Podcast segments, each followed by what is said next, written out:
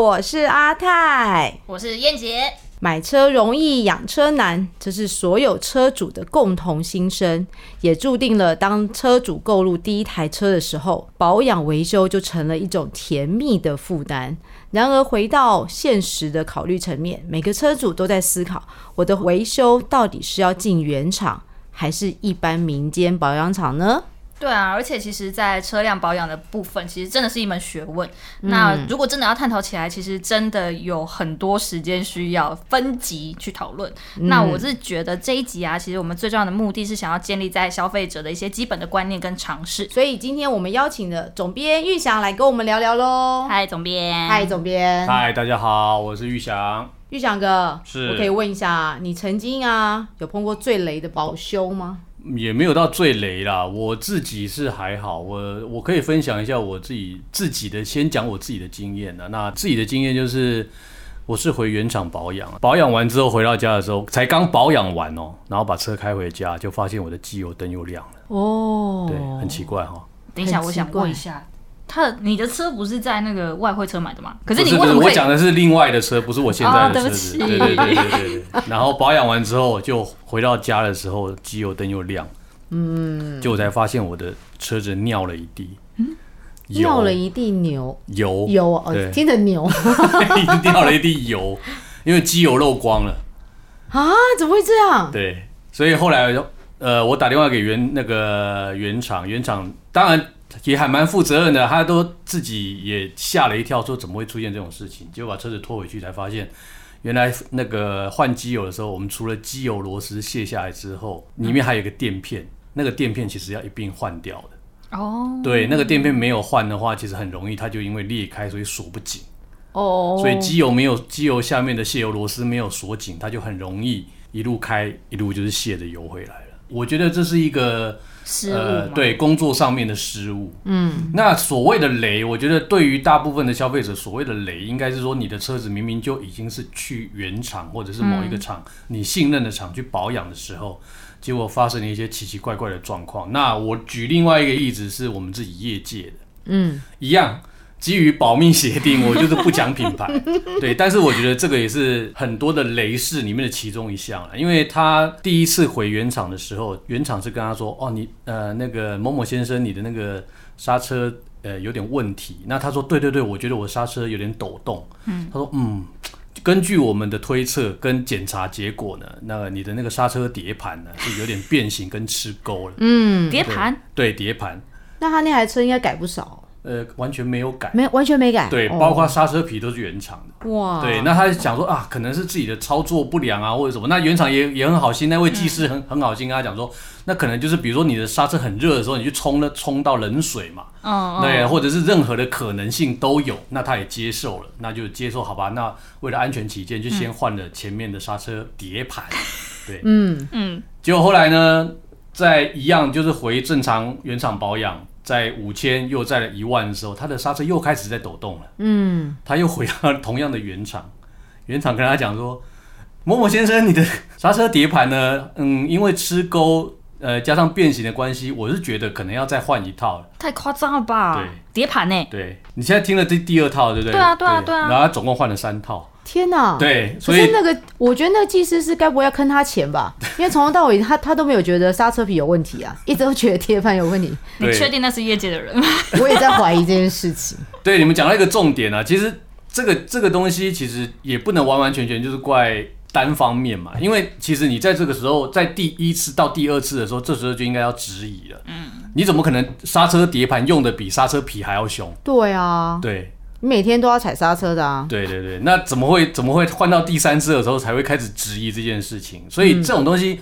就开始会有消费纠纷，消费纠纷很多就是这样子来的。嗯，对。所以那我觉得夜间那个应该很恐慌啊！我 好想知道到底是哪个病。我也很想知道，没关系，我们等一下，我们等一下那个是会后的时候，我们再来问一下好了。真的超瞎的，真的很扯。可是那除了他的很那种嗯莫名其妙莫名其妙的，还有没有什么觉得很雷的事情，或者你觉得？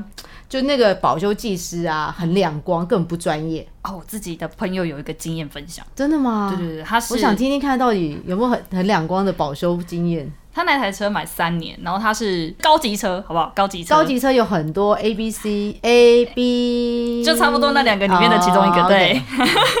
然后他的车大概满三年多，他在桃园，然后所以他只要就是车子有任何，比如说他可能车开一开大概一万公里，他就会有那个冷却系统跳出问题，嗯，然后呢每次都是回原厂修哦，嗯，每次都回原厂修，可是譬如说大概修个五千公里，或是他开了一阵子又跳同样的问题，然后可是每次回去原厂都跟他讲说，哎、其实我们都有修啊什么的，插电脑啊那些 SOP 都有做，嗯，然后可是同样的问题一而再再而三的出现。然后就是解决不了这样子，所以其实我发现好像电脑都比人脑还笨。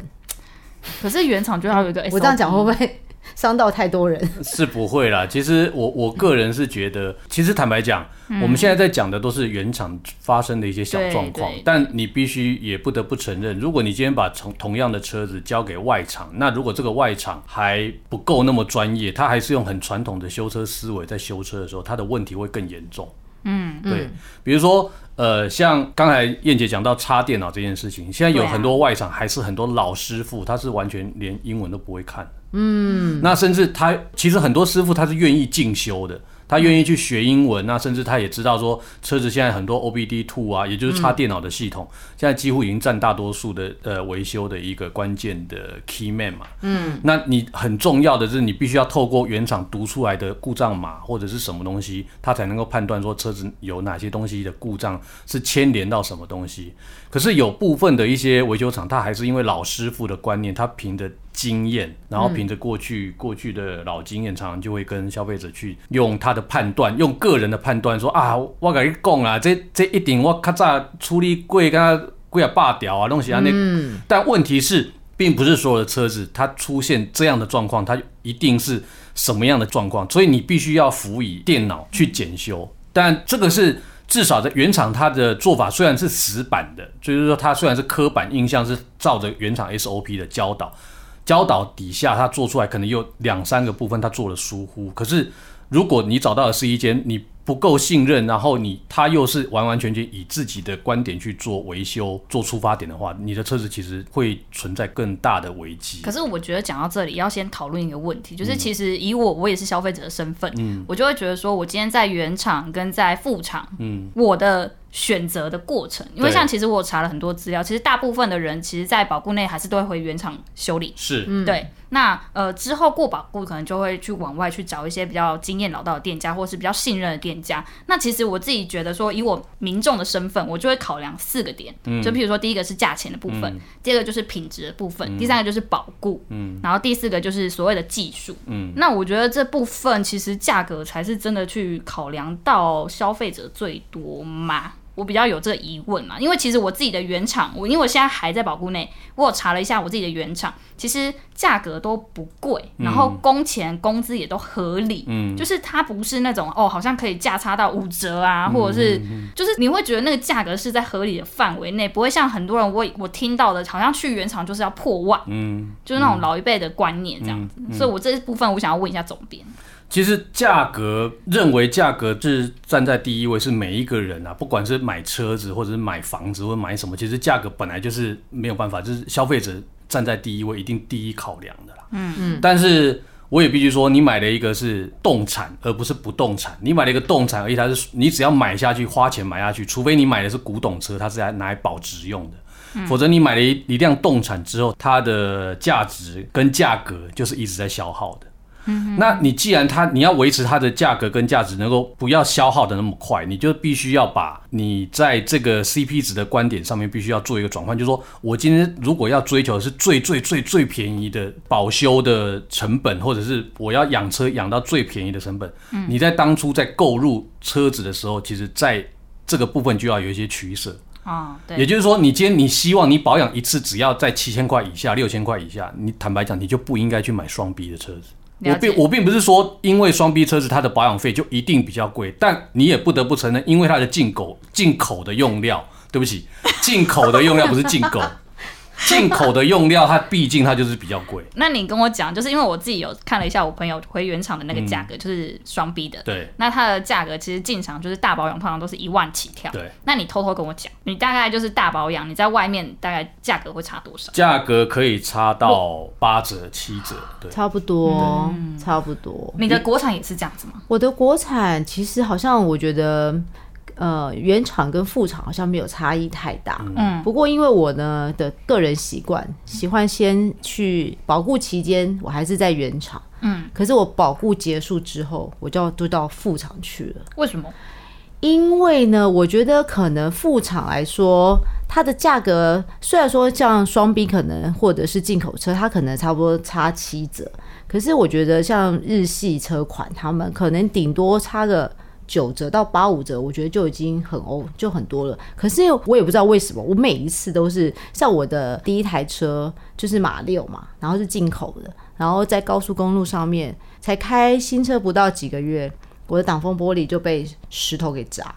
然后那时候我就回原厂去问，就觉得啊，一个挡风玻璃要花这么多钱，我就觉得好心疼哦。然后突然问了副厂之后啊，民间才发现哦，可能只有它的一半价格，所以那个时候我就会觉得说，哦，原来其实副厂也可以，呃，比原厂再便宜一点点。这个时候我就觉得说，原来我还可以选择副厂的维修这件事情。所以是同样一块的内容，同样一块内容，对。所以我那品质上有差吗？品质上居然没有差。哦，所以我那时候才才想说，你知道，因为女生买车其实都没有像男生这么懂保养啊，或者是你今天出了什么状况，你要进厂这件事情。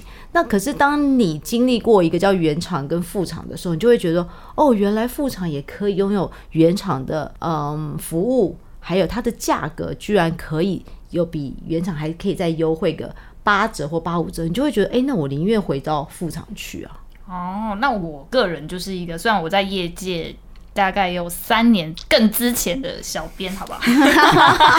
跟我们小智哥哥比 比起来更之前。对，那我这个人呢，虽然在业界待了，可是我也是一个非常懒惰的人。然后我对车厂或是对我的业务是非常信任的。嗯，就是像譬如说我回去保修，然后像他给我的那个维修作业单啊，老实说，我连看都没有看，我就直接签了。对，我的习惯是这样，因为我觉得第一来价格没有离谱到哪里去。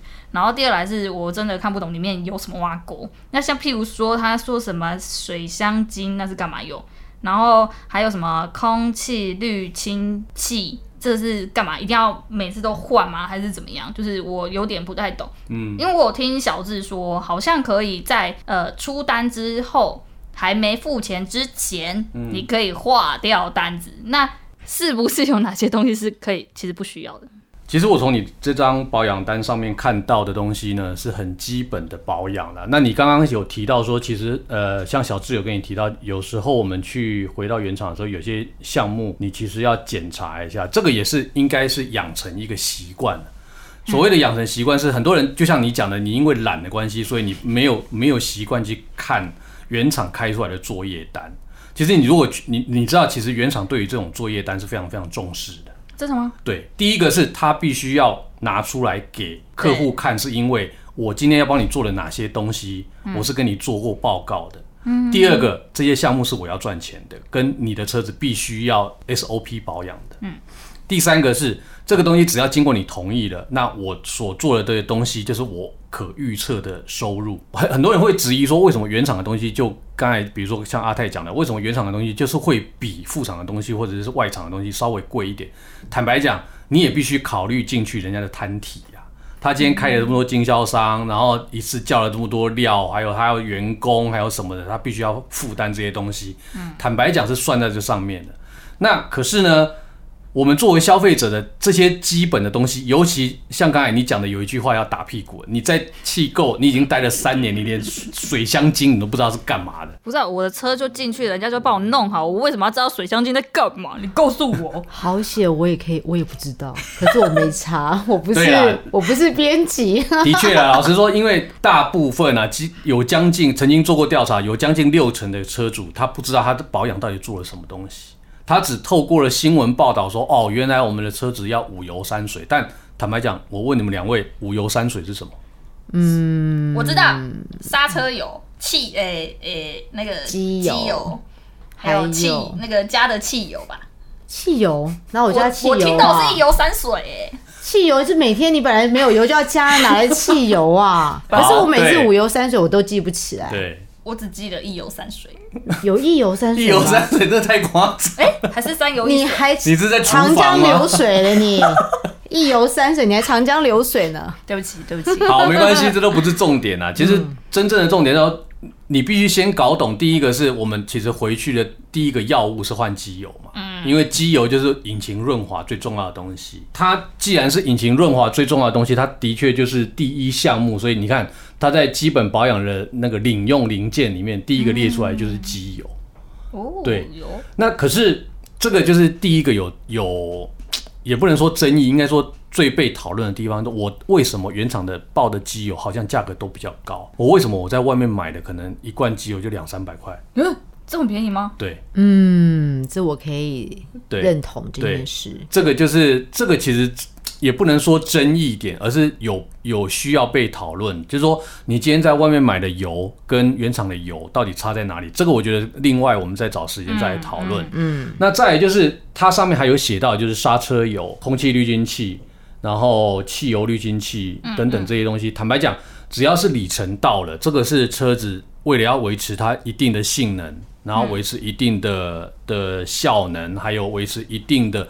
环保其实跟这些跟环保也有关系。你一旦这些东西老化了，你的车子排出来的废气啊，或者是刹车粉尘啊什么的，都影响到环境。对，那当然我们你可以说我我没有那么伟大，我就是我希望能够能够使用就好。那只要不要顾及到呃车子的安全或者什么，你其实可以跟技师做讨论的。哦，对你有任何的质疑，比如说你问他说，呃，不好意思哦，我的刹车油为什么要换？他会告诉你说，因为我们用仪器测出来，啊，你的含水量太高，会影响刹车的性能。哦，那是有一个凭据的。那有一些外厂他说哦，没有，我的苹果的经验是建议你要换，这个时候你就可以考虑先先先暂时先换，因为他没有实际的数据性能给你，你到底需不需要换？那这上面看起来有哪一个是有跟安全，比如说迫切需要的嘛？因为像譬如说，我有看到网友建议说，其实跟安全有关的内容嗯，可以回原厂。对，那以我这个表格啊，像譬如说有刚刚有讲到的那个机油、滤清剂，然后螺丝垫片，还有水箱精、刹车油、空气滤清剂，还有汽油、汽油什么挖沟啊、汽油滤。这去油滤清器它没打出来，对，哦，就这些哪些东西实质实际上是真的跟安全有关的啊、实际上跟安全有关，当然就是刹车油啊。那机油跟机油滤清器，还有那个电螺丝垫片，这个是基本配备，它是要绑在一起的。哦，对对对对，那再来就是有一个比较呃不太需要是银离子的对那个看不懂活性。坦白讲，你把它当做就是你汽车在吹冷气的时候，你里面的冷气循环的滤网。哦，了解。那有一些因为你住的地方啊，或者是你平常经常行驶的地方，因为沙尘比较多，或者是粉尘比较多，或者是你常常有小朋友或者有养猫养狗，经常在在车子里面，嗯，那它需要运作或者是过滤的东西比较多的时候，嗯，它的就真的比较容易脏。哦，对，那这个就可以考虑说，你每次保养的时候都换，要不然这个东西通常都是建议每两次保养再换一次就好了。那刚刚有讲到机油嘛，就是呃，我上面那边一罐就要六百一。那你刚刚也有说，就是其实市面坊间也有很便宜的。那我比较好奇的是说，就是我们选机油有没有一些规范？然后比如说原厂的机油跟外面买的机油到底差别在哪里？呃，其实过去机油这个问题呢，其实机油可以讲到另外一个题目去了。那我简单那我要皮毛，我这一边要学会。是，我就我就先简单讲。我装可爱有用吗？对你终于愿意问问题了，不然看着这张保修单，你都不知道到底你在做什么。对，好了，我我先简单的回答一下。其实机油过去，呃，台湾出现一个乱象，是因为假的机油很多。对，那个曾经曾经出现过好一阵子，因为仿冒机油的问题，那包括原厂的品牌，然后外外厂的品牌，那个台湾曾经有一段时间，光是抓仿冒机油就抓不完了，然后甚至那个还有回收机油的问题。哦，有听说这个，对，尤其是那时候，因为计程车非常盛行嘛，那很多计程车把那个油卸下来之后，不孝厂商就把它那些杂质过滤掉之后，再重新的拿来用，而且是在一些自宅里面，就是把那个机油就成桶成桶的放着。然后就跟一些计程车司机，或者是甚至所谓的熟门熟路的一些一些朋友啊，就说：“哎、我跟你讲，你换一罐机油才九十九块钱，哦，对，还有六十块钱的。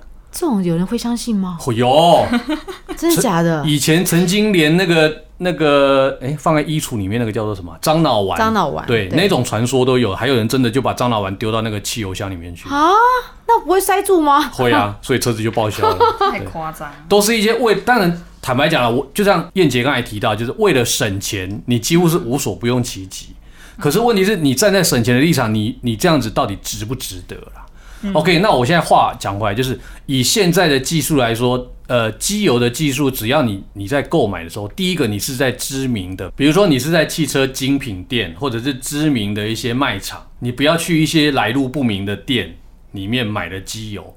再来是你在上面的机油的指数是经过呃，你跟你的汽车使用手册上面是一样，只要你打开你的汽车使用手册，上面都有标注你的建议使用的指数，所以要麻烦一些消费者。不习惯看汽车使用手册的，不要偷笑。对你把它打开，其实上面都有解说我们呃，你这部车子建议的指数在哪里？所谓什么五瓦、啊、三十啊什么的，对，全合成或者是半半合成的，对，解释都在上面。那第三个就是，如果你对这些都还不太熟悉，其实你应该说你去购买这些机油的时候，在汽车专业的一些店里面，它就会有专业的技师会推荐你。嗯，对你只要不要去买一些跟原厂指定的是不符合的，指那个指数差太多的，通常原厂是不能够拒绝你使用这些油的。所以你是可以自己去外面买油，然后回原厂去保养，就可以省下这笔钱。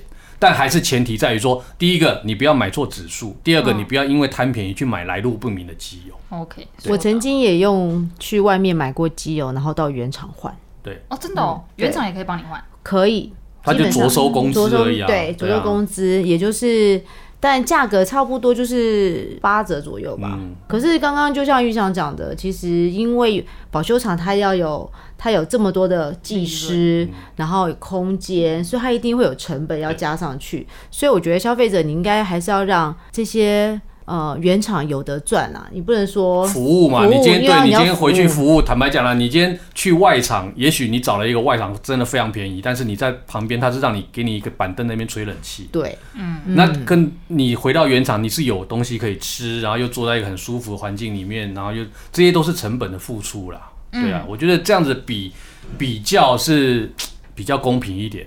对啊，就是不能说哦，我今天要拿拿最低的价格，我要有这个高级的服务，no，这件事不可能的还是要有 common sense，对不对？哈。是，好，那这样我觉得今天听了这么多，那其实真的讲的都是皮毛。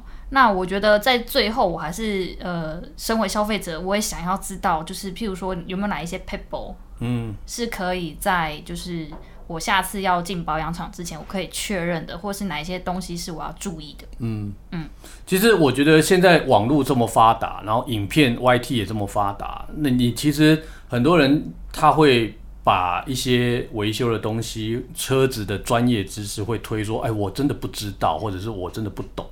但我我我也必须坦白讲，呃，即使是站在汽车购买指南的立场，我们还是希望说消费者花一点点时间去研究你买的东西。我我坦白说啦，你今天买智慧型手机，你会至少去研究它的保固多久吧？那它它的周边配件会有什么东西吧？我们两个人突然顿了，连手机都不理的吗？所以我我们好像女生的钱真的很好赚我，们好像都在思考，我们到底有没有去看保固这件事情呢？反正一年就要换一只手机。来，应该我我用我用 我用女性一点的角度啊，你们至少买化妆品或者是保养品的时候会看成分吧？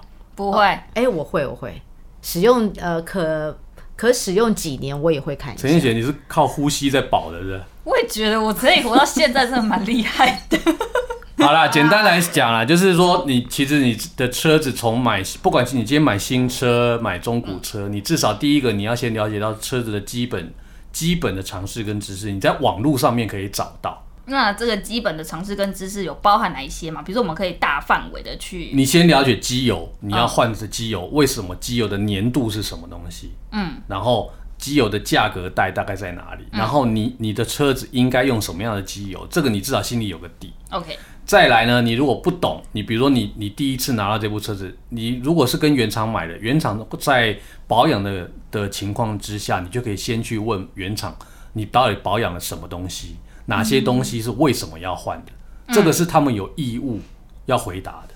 嗯，那如果如果你买的是二手车，其实，在二手车很多原厂也是愿意去回答跟保养这，因为毕竟你买了二手车，你还愿意回原厂，他这个能够做到这个服务，对他来讲也是赚钱。嗯，对，没有人愿意把这个赚钱的东西往外推嘛，所以你把这个尝试跟知识吸收下来之后，你未来你要去做任何选择，当然就是消费者自己的选择了。嗯，但是你必须要先了解到你的车子应该是做什么，还有哪些东西是不需要做。你有了这个基本基本盘之后，你才能够用最省钱的方式，然后又最不伤车的方式去选择好的保养的方式跟养车的方式。所以基本上就是我们总编还是推荐给大家，基本上你买了新车呢，还是先以以原厂维修为主，对进原厂保养为主，因为这是对你的保障，也是对车的保障。对，那我想问一下总编，是就是你的车应该也过保固期了吧？我的车是买外汇车啊，坦白讲，哦，所以你基本上你的车是买外汇车，所以你是去民间保养。对。那你有没有觉得你可以推荐的，或者是你认为这家民间保养厂你觉得很满意的？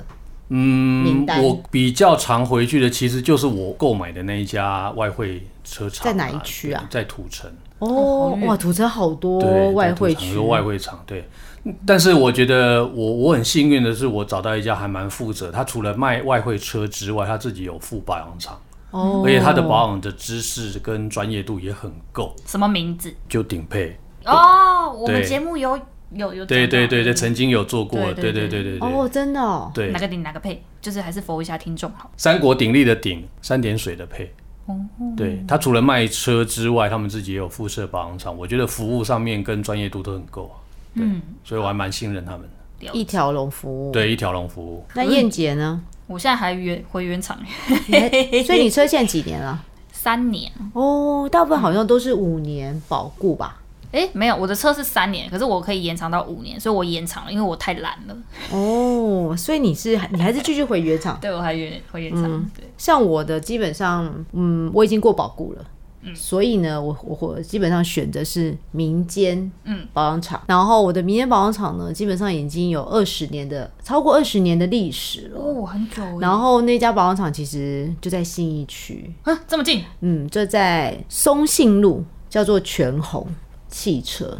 我觉得我还蛮幸运的啦，就是原厂啊跟呃民间，其实他们只要拿到我的车，检查完第一件事情就会打电话给我。是不是因为你的就身份？